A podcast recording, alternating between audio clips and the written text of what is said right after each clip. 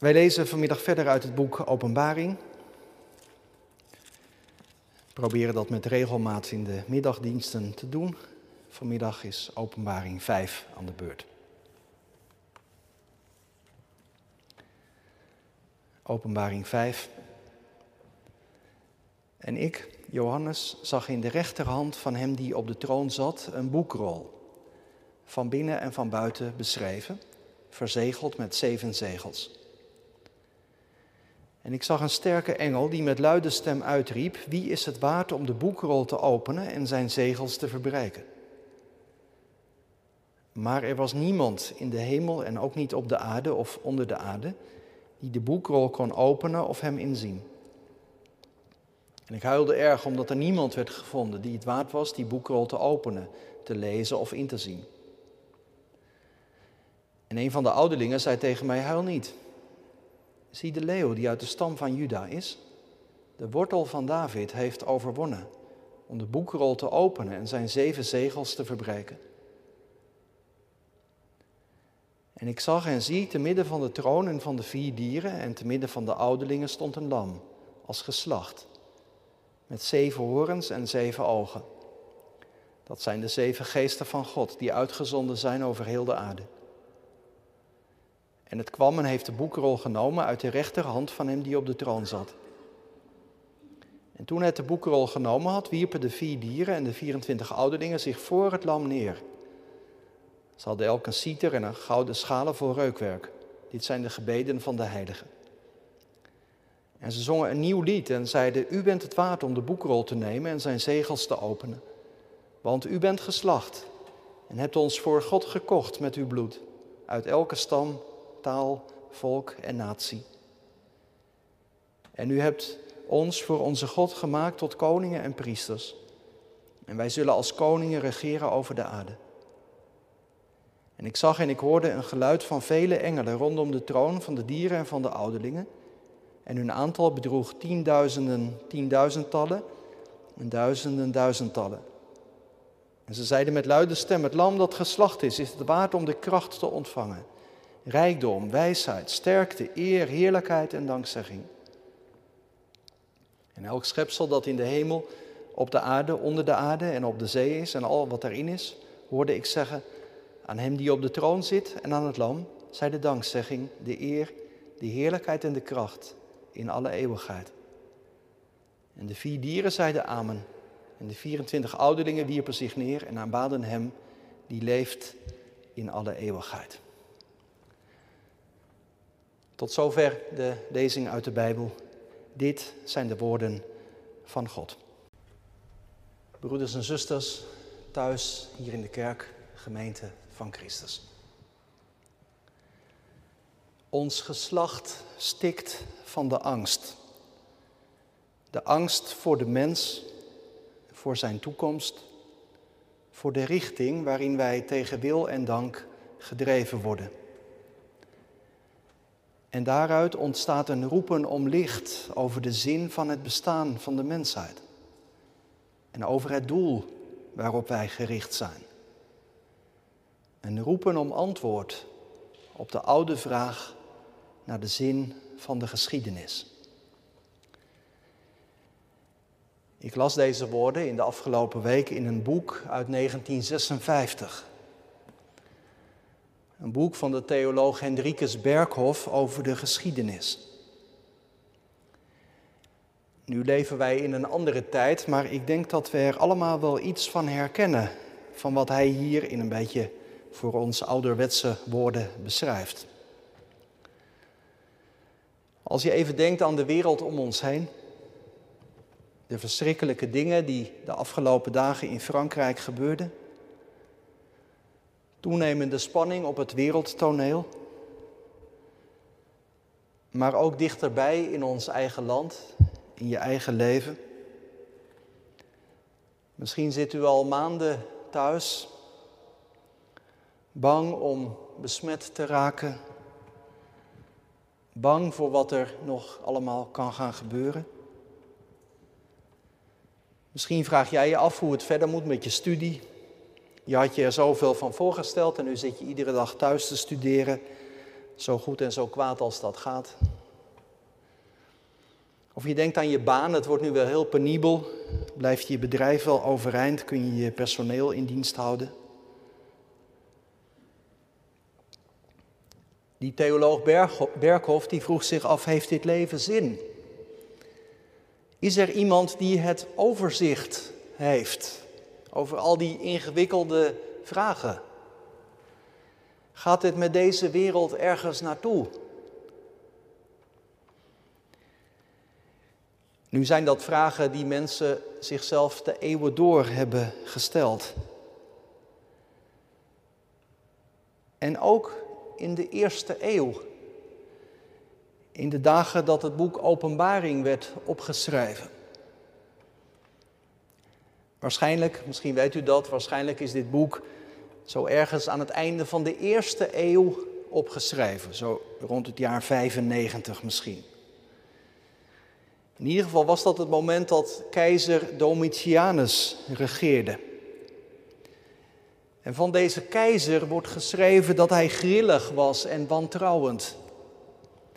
Executies waren geen uitzondering. Zelfs senatoren, mensen met vooraanstaande posities, moesten vrezen voor hun leven als ze net het verkeerde zeiden. Rome was in die tijd, zou je kunnen zeggen, eigenlijk een religie. De keizer moest God worden genoemd.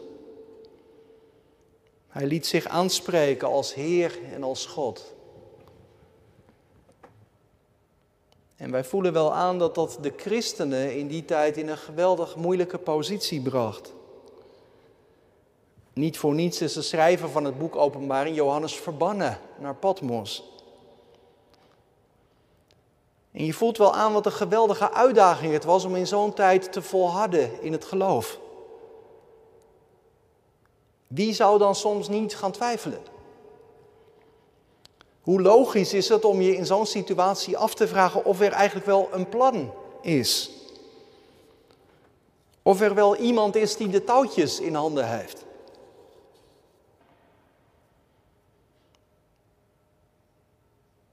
Daarover gaat het in hoofdstuk 4 en 5 van het boek Openbaring. Die twee hoofdstukken, dominee Vreugdeel zei dat vorige keer ook toen hij over hoofdstuk 4 preekte. Die hoofdstukken die horen bij elkaar. Kijk even mee in je Bijbel, dan zie je dat ook. Het begint in hoofdstuk 4, vers 1, waar Johannes een blik in de hemel mag slaan. Er staat een deur, een deur open. En Johannes mag in een visioen, als het ware, door die deur heen. Uitgenodigd wordt hij om verder te komen en zo staat hij ineens in de troonzaal. De troon, dat is in het boek Openbaring een heel centraal beeld. De troon die duidt op de macht van God of juist op de tegenstander van God. Johannes komt de troonzaal van God binnen en onweerstaanbaar worden zijn ogen naar de troon getrokken, naar hem die op de troon zit. Opvallend trouwens dat er dan in hoofdstuk 4 eigenlijk nauwelijks iets wordt gezegd over hem die op de troon zit. Daar zit volgens mij de gedachte achter die je vaker tegenkomt in dit Bijbelboek, dat, dat woorden tekortschieten. Woorden tekortschieten om de, de heerlijkheid van God, de heerlijkheid van zijn toekomstige rijk in woorden te verklanken. Dat lukt eigenlijk niet. Woorden schieten tekort. In ieder geval wordt gezegd in vers 3, hè, hij die op de troon zat zag eruit als de stenen jaspis en sardius. Edelstenen, een, een verblindende verschijning met andere woorden. En boven de troon welft zich een regenboog. En de majesteit van hem die op de troon zit, die wordt, nou kijk maar in vers 5 van hoofdstuk 4, die wordt nog vergroot door donderslagen en bliksemstralen en een indrukwekkend geluid. En om de troon heen een hele hemelse hofhouding 24 ouderlingen, vier dieren. En onafgebroken zingen zij de lof van God. Ze hadden geen rust dag en nacht, zo staat er in vers 8. En ze zingen heilig, heilig, heilig is de Heere God, de Almachtige, die was, die is en die komt. En dan valt Johannes' oog opeens op iets in de handen van God. Het is een boekrol. Ik weet niet of er kinderen meekijken, maar ehm, ja, een boekrol, dat kennen wij niet meer zo. Hè? Wij hebben zo'n boek met bladzijden en dan sla je om naar de volgende bladzijde als je verder leest. Een boekrol, ja, dan moet je eigenlijk denken aan een soort deegroller waar dan uh, perkament omheen gerold was. Dus geen papier, maar perkament. Eigenlijk ja, papier van dierenhuid, zou je kunnen zeggen. Johannes ziet een boekrol en het is een hele bijzondere, want er staat dat hij verzegeld is met zeven zegels. Een zegel is een soort stempel. Een stempel waar aan je kon zien van wie zo'n boekrol afkomstig was. Er stond een naam op een zegel of een familiewapen. Je wist dan wie de afzender was. Maar zo'n zegel zat er ook voor de veiligheid. Dat was ook een kant. Want om zo'n boekrol te kunnen lezen, moest je eerst dat zegel kapot maken. Je moest dat zegel verbreken. En als dat zegel kapot was, kon je het niet meer herstellen. Dan, als iemand stiekem die boekrol had geopend, dan kon je dat dus zien.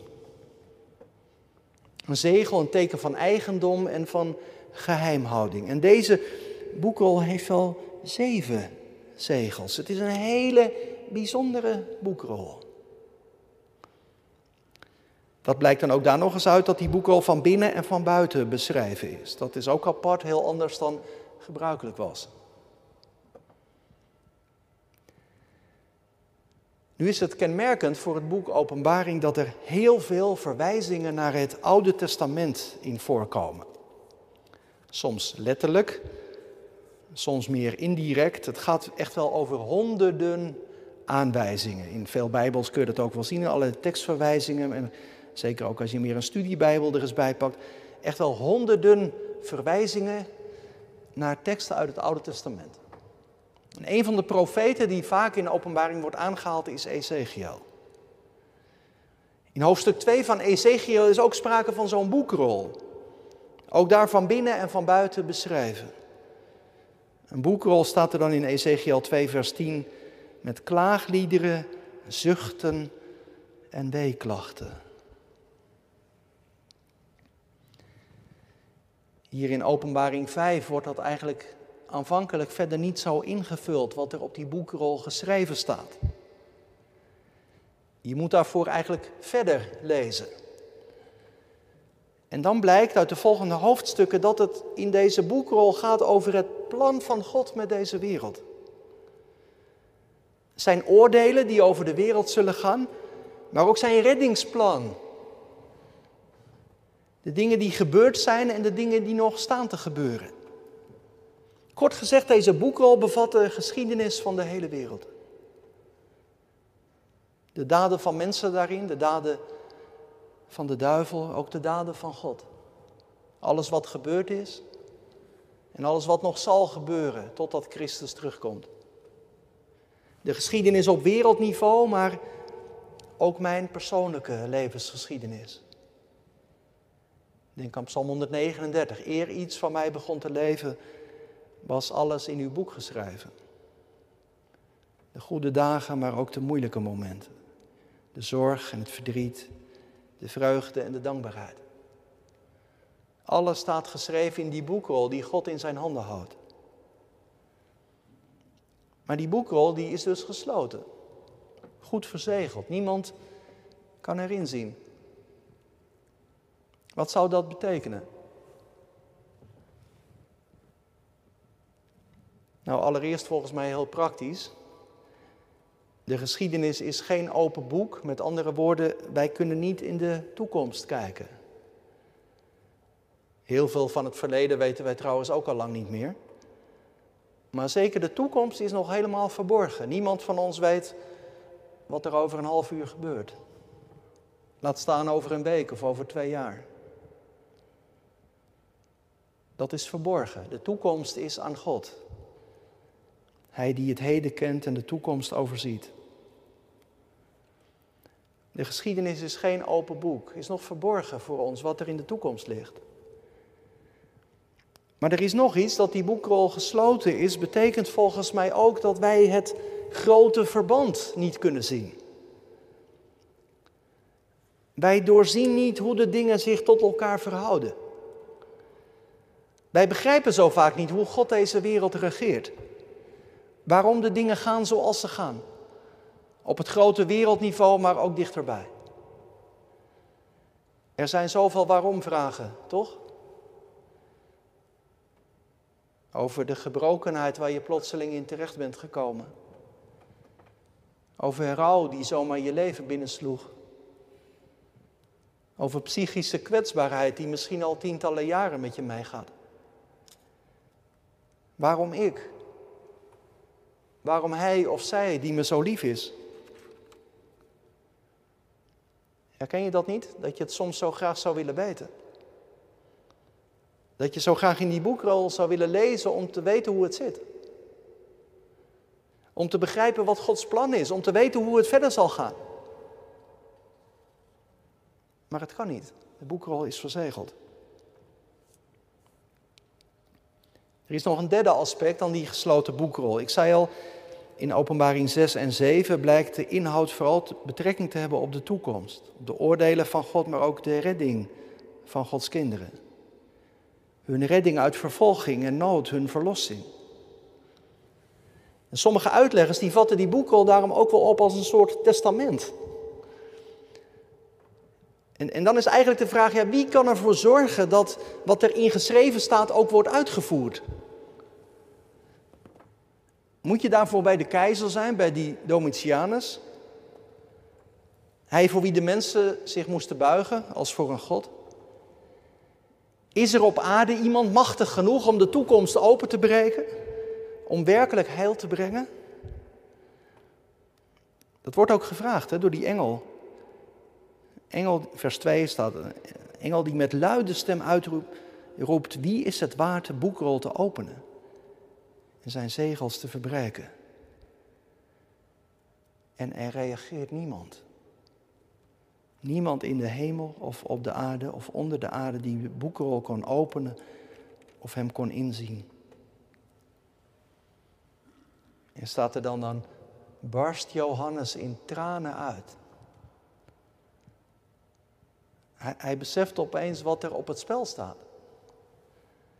Is er dan niemand die de toekomst kan openbreken? Is er dan niemand die ervoor kan zorgen dat de verdrukte kerk wordt verlost?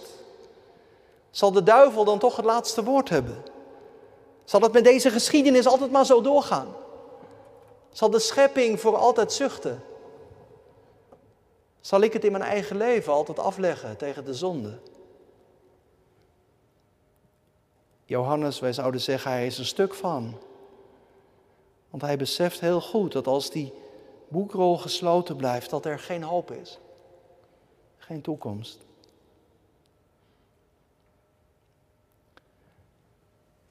Dan hoort Johannes een stem.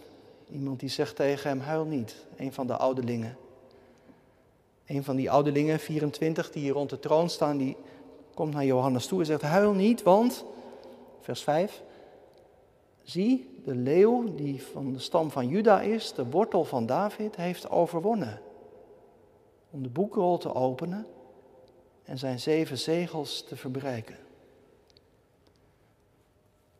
Er is iemand die het boek kan openen. De leeuw wordt hij genoemd. Want de leeuw heeft overwonnen. Hij is machtig om de zegels te verbreken en de boekrol te openen. Opnieuw, opnieuw verwijzingen naar het Oude Testament, naar Genesis 49, waar Juda, de stamvader van Jezus, met een leeuw wordt vergeleken. De scepter zal van hem niet wijken, staat daar. En hem zullen de volken gehoorzamen. En bij die wortel van David, ja, dan, dan denk je aan Jesaja 11, waar het gaat over een afgehouwen boomstam. Maar de wortel die is er nog. Er zal weer groei komen. Een nakomeling van David die recht en gerechtigheid zal brengen. De leeuw, de leeuw die heeft overwonnen om de boekrol te openen. En dan, dan, dan opnieuw mag Johannes kijken, dat is ook zo'n zo'n kenmerk van uh, boek Openbaring. Dat het vaak is dat en ik zag en zie. Dan, dan komt er weer even, om zo te zeggen, een nieuwe scène. En dan denk je, nou, Johannes die ziet nu iets en nu ziet hij, nu ziet hij de leeuw. Maar nadat hij gehoord heeft over de leeuw, ziet hij een lam. Midden in de troonzaal.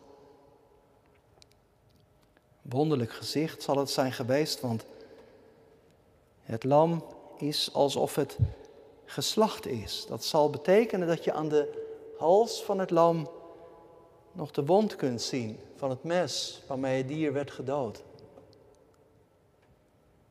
Maar het lam ligt niet machteloos op de grond. Johannes ziet een lam, ja, zo staat het in de Oude Statenvertaling, staande als geslacht. Hij ziet het lam recht overeind staan. En het is een heel bijzonder lam, een lam met zeven horens staat er. Een teken waarschijnlijk van onbegrensde macht. En een lam met zeven ogen. Een teken van onbegrensde kennis en wijsheid. Een leeuw en een lam. En over wie zou het anders gaan? Ja, als ik nou aan de kinderen zou vragen, over wie zou het nou gaan hier? Hè? Het gaat over een leeuw en over een lam. Ja, dan voel je weer, dit gaat over Jezus. Dit gaat over Jezus. Wie is waardig de boekrol te openen en zijn zegels open te breken? Hij, Jezus, is het. En er staat dat het lam naar voren treedt, naar de troon gaat en dat hij uit Gods rechterhand de boekrol ontvangt. En zo is de boekrol van de geschiedenis voortaan in handen van het lam. Jezus Christus, hij, hij draagt, om zo te zeggen, de geschiedenis. Als lam en als leeuw. Over alle twee nog wat meer zeggen. Allereerst als lam. Nou, dat is een beeld dat wij ook helemaal kennen hè, uit, het, uit het Oude Testament. Denk aan het boek Exodus. Net voordat het volk Israël bevrijd werd uit Egypte, waren daar die tien plagen. En die laatste verschrikkelijke plaag, waar de oudste zonen moesten sterven. Tenzij iemand een lammetje had geslacht en bloed aan de deurposten had gestreken. Veilig waren ze achter het bloed van het lam. Of denk aan de profetie van Jezaja, waar het ook gaat over een lam, een lam dat stom is voor zijn scheerders, en dat heel stil naar de slachtbank wordt geleid. En in het Nieuwe Testament, als daar dan Johannes de Doper is, dan, dan wijst hij Jezus aan en zegt hij, zie het lam van God, dat de zonde van de wereld wegdraagt. Jezus als een lam, een offerlam, kwetsbaar en klein. Kijk maar met Johannes mee, je kunt de wonden nog zien. Zie je de wonden zo diep? De littekens zijn nog aanwezig. Het lam heeft zijn bloed gestort. Heeft dat dan met de geschiedenis te maken, met alles wat er in die boekrol staat? Ja, dat heeft er gemeente alles mee te maken. Je zou kunnen zeggen, het kruis van Jezus Christus, dat staat in het centrum van de wereldgeschiedenis. Want hoe zou er ooit nog toekomst kunnen zijn zonder dat kruis? Hoe zou er ooit nog uitzicht kunnen zijn zonder dat Jezus als het lam van God zijn bloed zou hebben gestort? Zonder het kruis loopt de geschiedenis van deze wereld uit op de ondergang. En zonder het kruis loopt ook mijn leven verloren. Johannes ziet het lam. Zien wij het ook? Bij hem kun je wegschuilen. Hij heeft ons voor God gekocht met zijn bloed, zo wordt er gezongen in vers 9. Bij hem ben je veilig en geborgen, veilig achter het bloed van het lam, of met de woorden van een lied. O lam van God onschuldig, geslacht aan het kruis der schande, te allen tijd geduldig, bereid ten offerande. Gij hebt de schuld gedragen, nu is de dood verslagen, erbarm u onzer, o Jezus. Het lam van God draagt de geschiedenis. God regeert op de wijze van het lam. En denk nog even aan die keizer in Rome. Dat is dus volstrekt anders dan, dan hoe aardse machthebbers regeren. Die leggen vaak met harde hand hun wil op. Maar het lam regeert, zou je kunnen zeggen, herderlijk. Bewogen, liefdevol, dienend. Zeven ogen, zo waakt het lam over de zijne. En zeven horens als een teken dat hij in de strijd met je is en je beschermt. Door dat lam komt God als het ware heel dichtbij. Ook in alle vragen die je kunt hebben, die vragen die ik zo aan het begin wat noemde, de vragen over de leiding van God, over de dingen die in je leven gebeuren. Aan het lam kun je zien dat God daar zelf in heeft gedeeld. Hij heeft zelf het lijden naar zich toegetrokken. Ook onze waarom-vragen, al die dingen die wij niet begrijpen, die heeft Jezus aan het kruis tot de zijne gemaakt. Hij weet ervan, hij is er middenin. Jezus Christus, hij draagt de geschiedenis als lam, maar ook als leeuw. Als het lam een verwijzing is naar Goede Vrijdag, dan is de leeuw verwijzing naar die eerste paasmorgen. Waar Jezus Christus het graf openbreekt.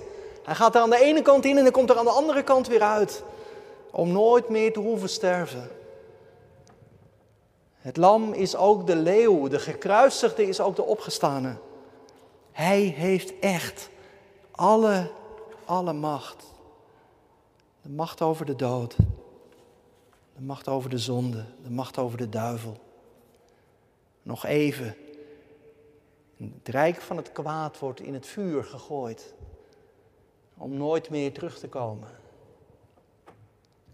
Als ik let op Jezus, de leeuw, dan hoef ik er niet aan te twijfelen dat de toekomst bij hem veilig is. Hij is waardig om dat boek in zijn handen te dragen. Hij is waardig om de zegels te verbreken. Hij is in staat om de geschiedenis zo te leiden dat ze niet eindigt in de vernieling, maar in de vernieuwing. Ik weet niet wat dat met jou doet, met u, maar mij geeft dat een geweldig diepe rust. Er is heel veel dat ik niet begrijp. Waarom vragen, die misschien wel een leven lang met je meegaan. Raadsels die openstaan. Maar één ding is zeker. Het lam is de leeuw. Hij die is gekruisigd is opgestaan. Hij leeft en hij zal eenmaal alle dingen nieuw maken. Jongens en meiden, ik moest denken aan een verhaal dat ik een tijdje geleden las. Over een Engelse dominee.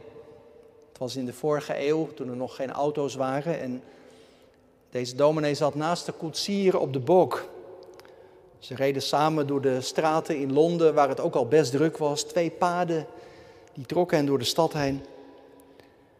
En toen ze samen zo aan het rijden waren door Londen, toen kwam er opeens uit een zijstraat een ander rijtuig aanrijden. In volle vaart kwam het dichterbij. En die dominee die was bang voor een aanrijding en hij, hij greep naar de teugels. Maar de koetsier die weerde hem af en op vakkundige manier voorkwam hij een ongeluk.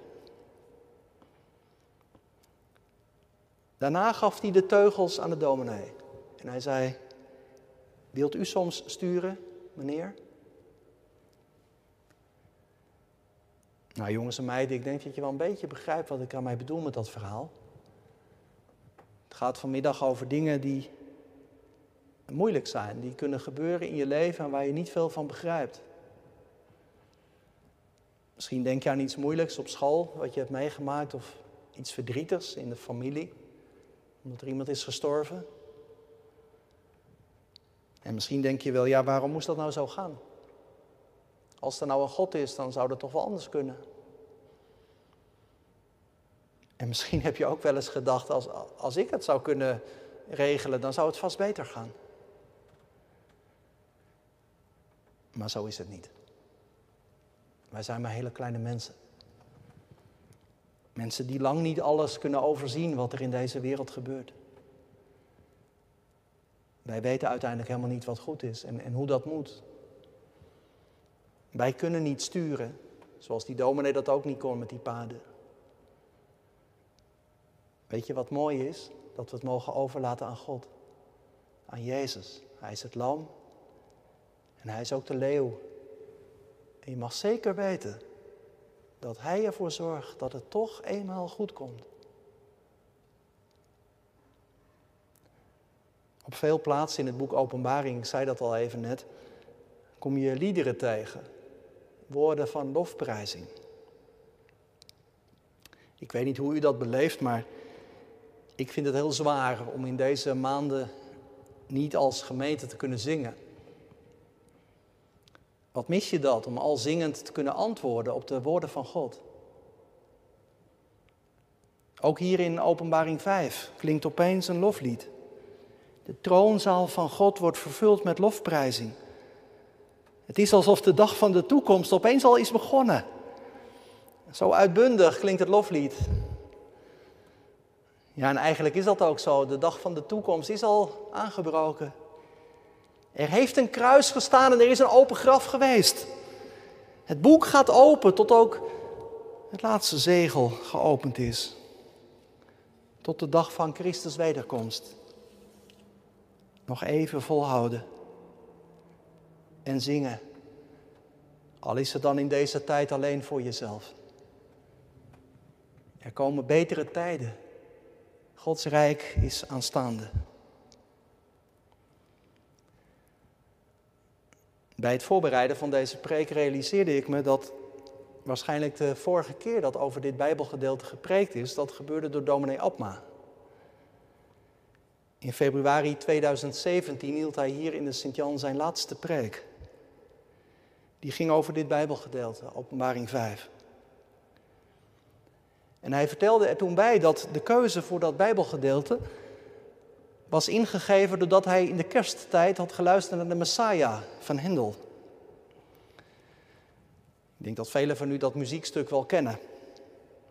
Prachtige muziek die allerlei oud-testamentische profetieën bevat, aangevuld met teksten uit het Nieuwe Testament, met name uit het boek Openbaring.